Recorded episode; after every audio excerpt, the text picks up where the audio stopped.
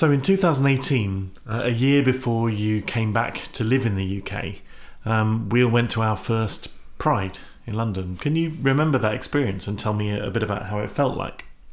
Um, it felt quite overwhelming, like how busy it was and how many just like openly queer people were about celebrating. And it was the first time that I had kind of been very out there with my identity, like I was wearing a trans flag around my shoulders. Because I mean, it's the first time I suppose we'd also experienced that uh, extent of trans visibility, hadn't we? You know, with with other people marching loud and, and proud. Yeah, definitely.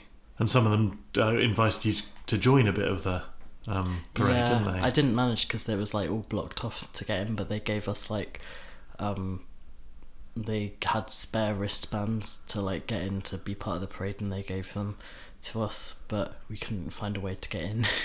But how did it feel seeing, you know, others, seeing people like you who were loud about it and, and, proud about it and properly visible, having, you know, spent the last two years yourself living in the Middle East? I remember it just feeling really lovely because I think I remember one of them, um, there was like a trans group as part of the parade who walked past us, and one of them came up to me and gave me a hug and said they loved me.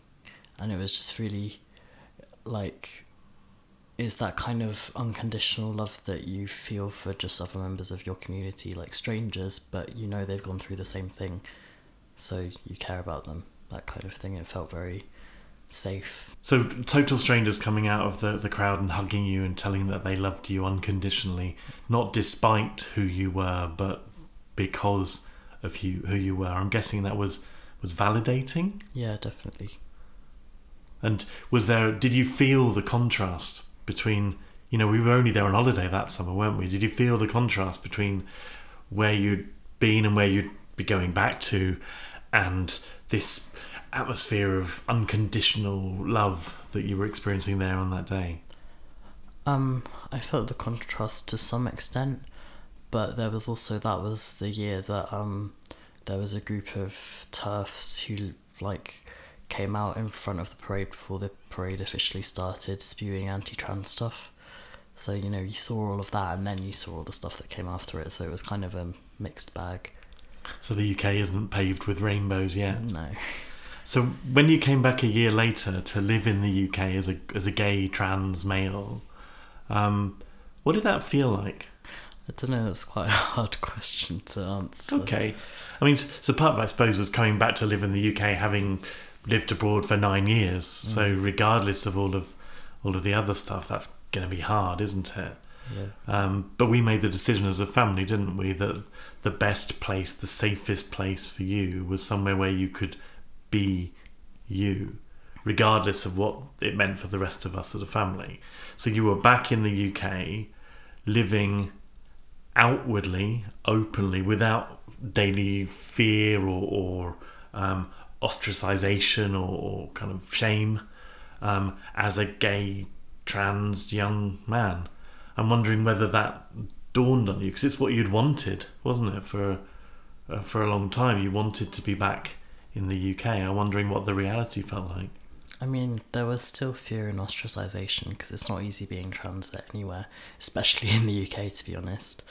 But um, it meant that I could start, like, I could go on hormones and um, I could legally change my name, like gender marker on my ID and stuff like that. So that felt like a big thing, but it was still quite a while, like being in the UK, that I would never get gendered correctly in public. So it wasn't all that good, and it was kind of difficult coming back here and not really knowing anyone. And the first year, I wasn't I wasn't in education. I was just at home, and, and I didn't really know people, and I didn't really know how to meet people and know people. Um, and I was quite scared of people after being kind of isolated for quite a while. So the first year wasn't great coming back here, other than like getting on hormones. No, I d- did. I get on hormones in my first year back. Yeah. Yeah, after a while. Yeah, after about um, the four months, I think, four or five months. Because we came back in end of July and I started at end of January. Yeah, can you yeah. you had your first appointment with uh, gender care um, with the gender specialist in November. Yeah, yeah, in November, and then started um, T in, in, in January. So that that happened quite quickly, I suppose. Yeah. Tell me about that process. You know, going to see um, the gender specialist and therefore starting the transition uh, medically, officially, if you like, um, on top of the um, personal, private transition that you'd commenced years before. Um, I remember like expecting it to feel like a really big deal and to feel like like once I'd had my first appointment or once I'd like been prescribed the hormones or once I'd had my first injection for it to like feel suddenly like a massive change but it didn't really it just kind of it felt a bit underwhelming and it wasn't until I started noticing changes on the hormones that it felt more real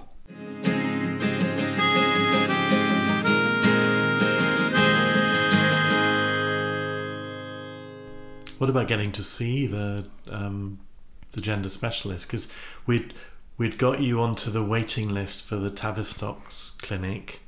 Um, they're a gender identity um, clinic. As soon as you got back to the UK, so that summer. Um, has still not through to that No, you still had nothing through on that, so Yeah. that's been a number of years wait. yeah But we were lucky, weren't we? We were fortunate enough to be able to afford private um, care for this. Were you kind of aware of the significance of that and, and how? definitely yeah um it was really fortunate that i was able to get on it like get a diagnosis for gender dysphoria and a prescription for testosterone as soon as like as quickly as i did when i was back here. But even like most people i know in the trans community it's quicker for them to like fundraise and make a gofundme to raise the money to go privately for gender care than it is to wait for the nhs waiting times.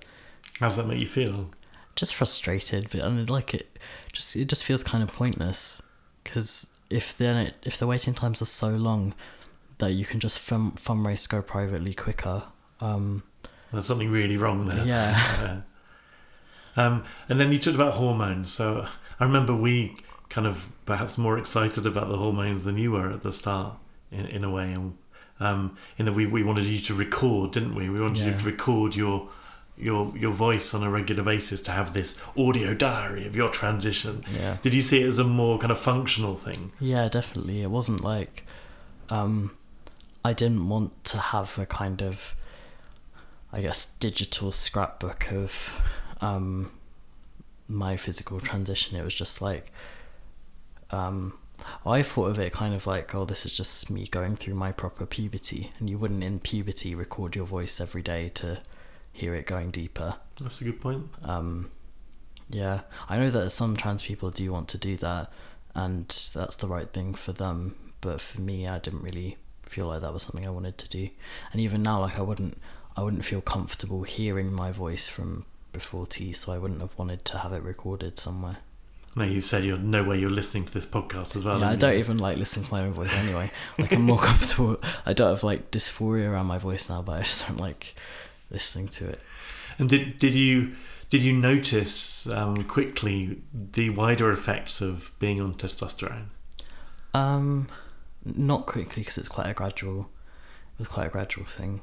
Um, what was more like a big deal for me is like people who I who I saw for the first time like quite a few months after starting hormones who knew me before I started them they commented on how dramatic a change it had been not only in my voice but in like my face and all that and because that kind of change is so gradual I didn't really notice it that much um but I remember like when you came back from Jordan you noticed a massive difference because I'd been on hormones for like three or four months by that point um So I saw you in February, didn't I? And then I saw you again at the end of April. So it was only like yeah, exactly. two two and a half months, in fact. Yeah, um, and but if you're like, like even like, mum, because she was with me every day, she didn't notice the changes as much because it was gradual. And if you're, it's like if you're like, um, if you watch someone growing up and you're around them the whole time they're growing up, then you don't really notice it as much as if you're like, you see them when they're little and then you don't see them for several years and then see them again. You know.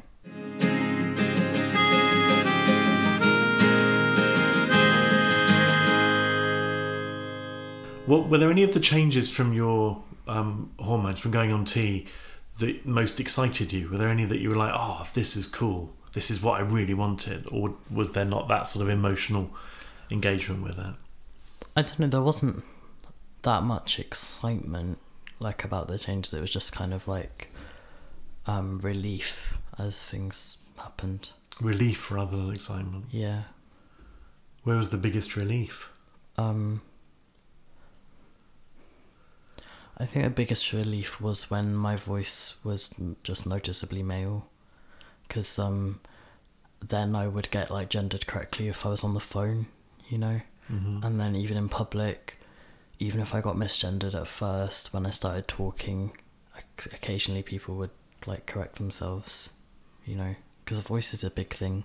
I remember Phoebe's struggles around um, being misgendered often took place on the phone, didn't they? Mm. Because there, all she had to communicate who she was was her voice. Yeah. Um, and so for you, that was a, a big deal when you when your voice uh, said loud and proud, "I am a man." Then you were relieved.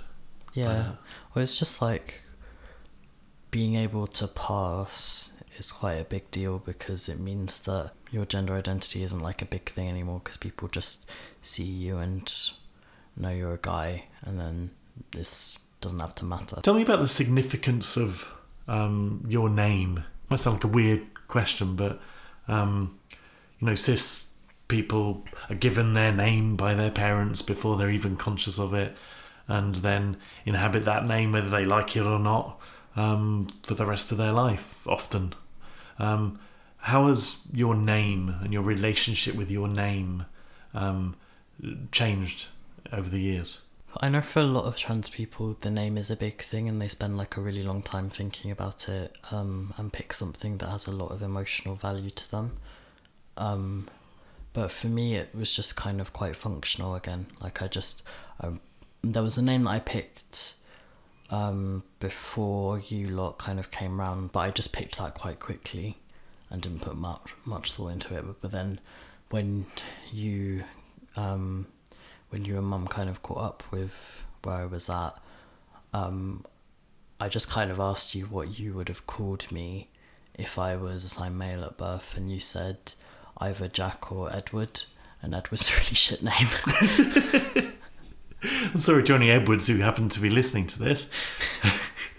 yeah, so I just kind of went with Jack, and then gradually, like as I started getting called Jack, it just started feeling more me, and I got used to it, and then yeah, And so with with Phoebe, it was different, wasn't it? We all I remember the four of us did this kind of List, chart, didn't yeah. we? We each did our own list, and then we got it down into a short list, and Yeah. then we each voted on the short list. but she's like that, isn't she? She prefers to think things out more. Yeah. yeah. So Jack wasn't a big deal. We kind of said these were the two names we would have called you, and you said, "Well, I don't like that name, but I do like this," and so Yeah. that's where we are today. What about your second name?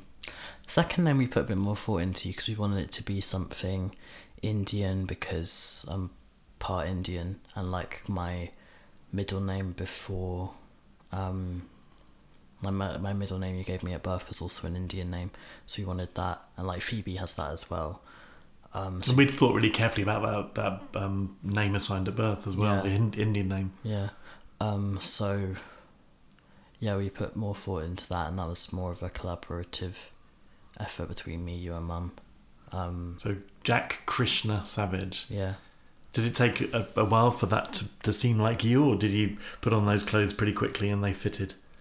Uh, it was pretty quick. The thing with middle names is they don't get used much, and I don't really see the point of them. I mean, the only reason I see the point of it for me is because um, it's like showing a part of my heritage.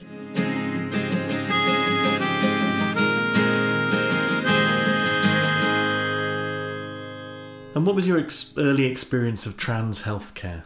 Um, how effective was the medical support you received at that time? Um, well, like through gender care, it was very good.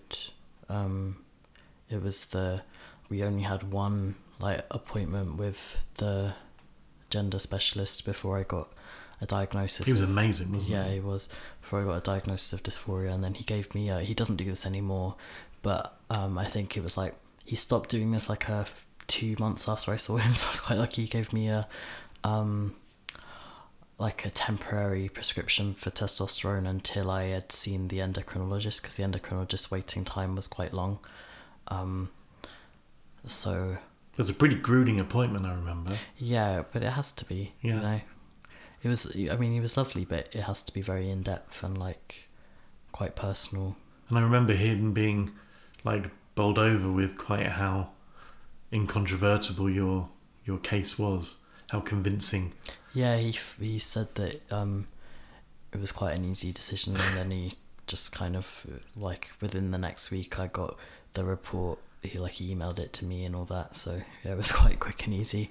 But then with in terms of like trans healthcare, with like like through the NHS, just in terms of healthcare, like when um, because I got my testosterone prescription easily enough from um gender care, but then I had to get it um administered um at, by my GP. That was a saga and a half. Oh yeah, it? it took several. Like I got the prescription in November, and it wasn't until the end of January that I got my first injection because they were so reluctant to do anything. They didn't know any. I was their first trans patient. They had no idea what they were doing. Um, Do you think it was prejudice or ignorance? both. Right. Yeah. Um, so that took a while.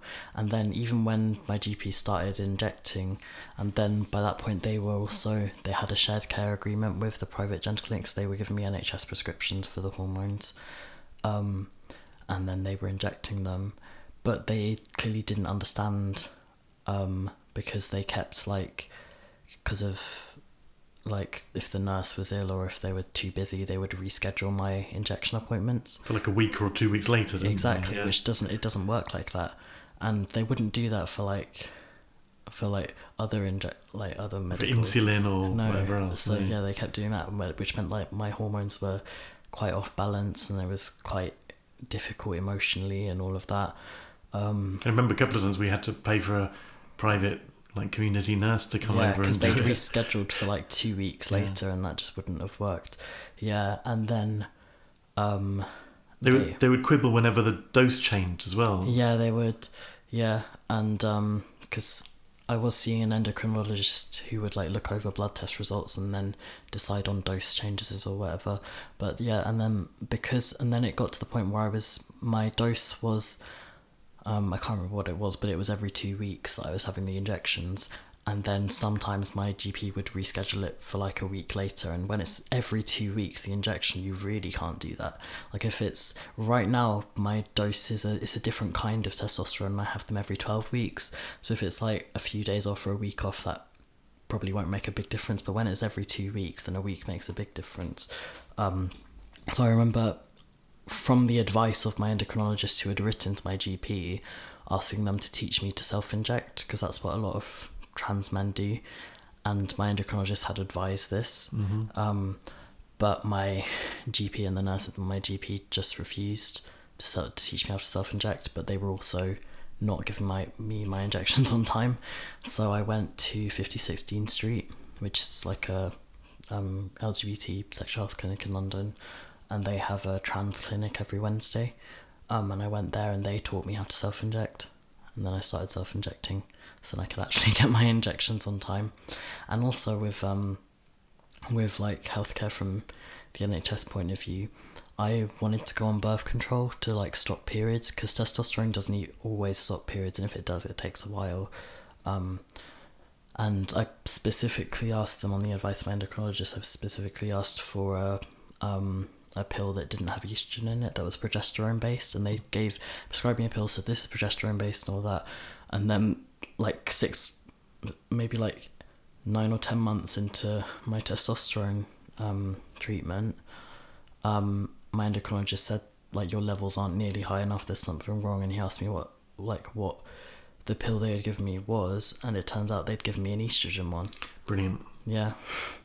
And that isn't even like an ignorance about trans stuff thing. It was just like surely like they had told me it was progesterone only. I'd asked for it to be progesterone only, and they should know what's in the medication they prescribed. Like, yeah, it's just frustrating. And there were other things, just like whenever I had any kind of ailment or problem, like I remember once I had a, like a a cold that went on for like three or four months, and they just said they just blamed it on my hormones and refused to look into it.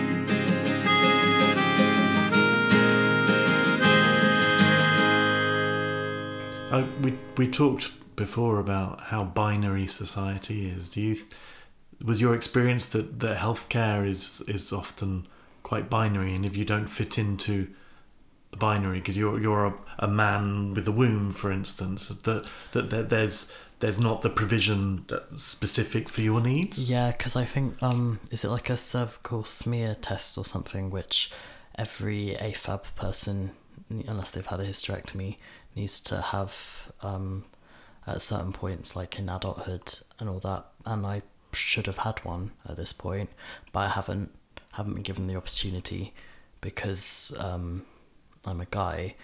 But like so on, um, I remember because we moved. I moved recently to a different area of London, so I had to register with a new GP, and on the like form, there was only an option for male or female.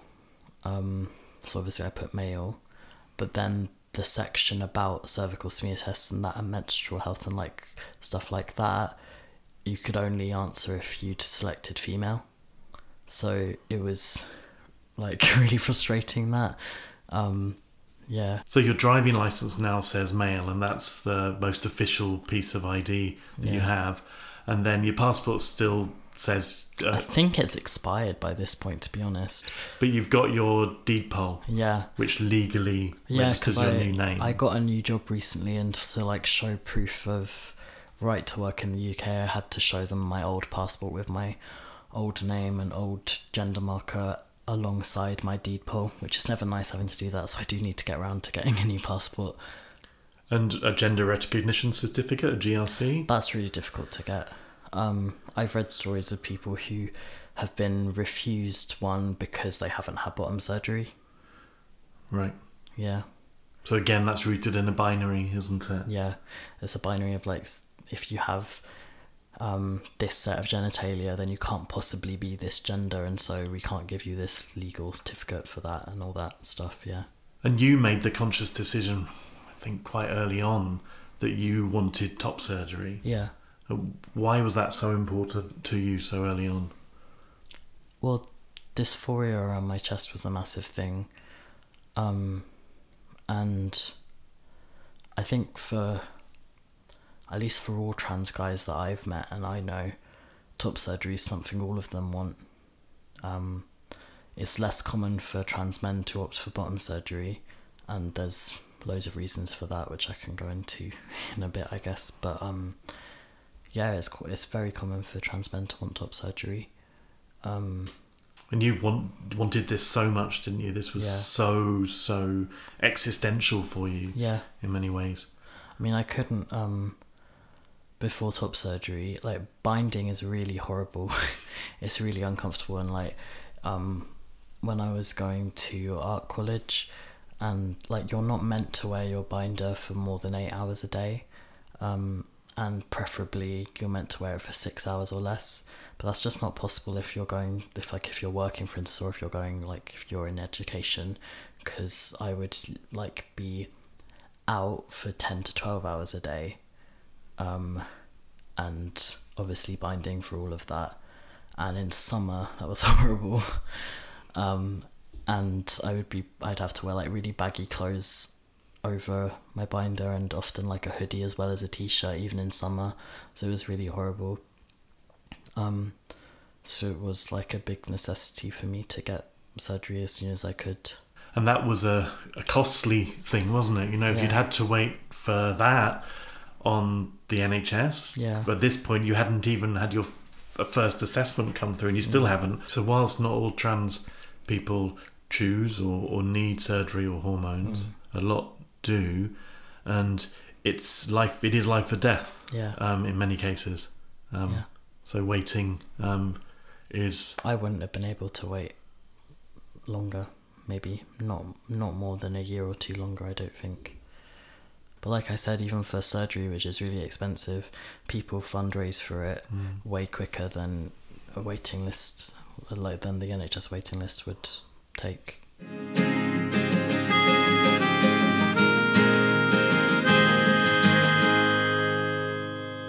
And how did it feel when you um, finally had that um, surgery that you'd wanted so much? How did it feel afterwards? Again, I kind of like, I was expecting to kind of wake up from surgery and for it to feel like this massive thing, um, and then for it to be like a massive high for like ages and ages afterwards, and for it to solve all my problems.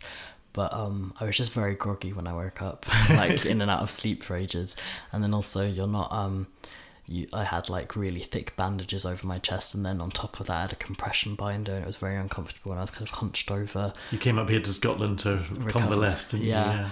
you? Um, and also the first time I saw my chest when they took the bandages off a week after surgery, um, like I felt like crying because it looked so scary and weird, and I, it was hard to tell because it was also quite swollen because it was so soon after the surgery.